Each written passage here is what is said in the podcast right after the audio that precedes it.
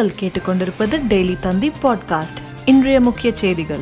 தமிழகத்தில் போதைப் பொருட்கள் விற்பனை முற்றிலும் தடுக்கப்படும். சட்டப்பேரவையில் முதலமைச்சர் ஸ்டாலின் உறுதி. ஜெயலலிதா பல்கலைக்கழகத்தை அண்ணாமலை பல்கலைக்கழகத்துடன் இணைக்கும் சட்ட முன்வடிவு பேரவையில் அறிமுகம் செய்தார் அமைச்சர் பொன்முடி. பல்கலைக்கழக சட்ட திருத்த மசோதாவை ஆரம்ப நிலையிலேயே எதிர்க்கிறோம். சட்டப்பேரவையில் அதிமுக அறிவிப்பு.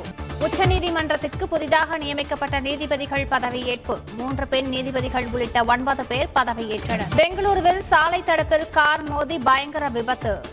ஒசூர் எம்எல்ஏ பிரகாஷின் மகன் உட்பட ஏழு பேர் உயிரிழப்பு. சேலம் அருகே ஆசிட் வீச்சில் பாதிக்கப்பட்ட பெண் சிகிச்சை பலனின்றி உயிரிழப்பு. கணவனை கைது செய்து போலீசார் விசாரணை. கடன் பெற்று தருவதாக கூறி ஐந்து கோடி ரூபாய் மோசடி என புகார். மூவேந்தர் முன்னேற்ற கழக பொதுச் செயலாளர் ராஜசேகரை கைது செய்த தெலுங்கானா போலீசார். நியூசிலாந்தில் பைசர் தடுப்பூசி செலுத்திய பெண் உயிரிழப்பு. தடுப்பூசியால் மாரடைப்பு ஏற்பட்டதாக சுகாதாரத்துறை அறிவிப்பு.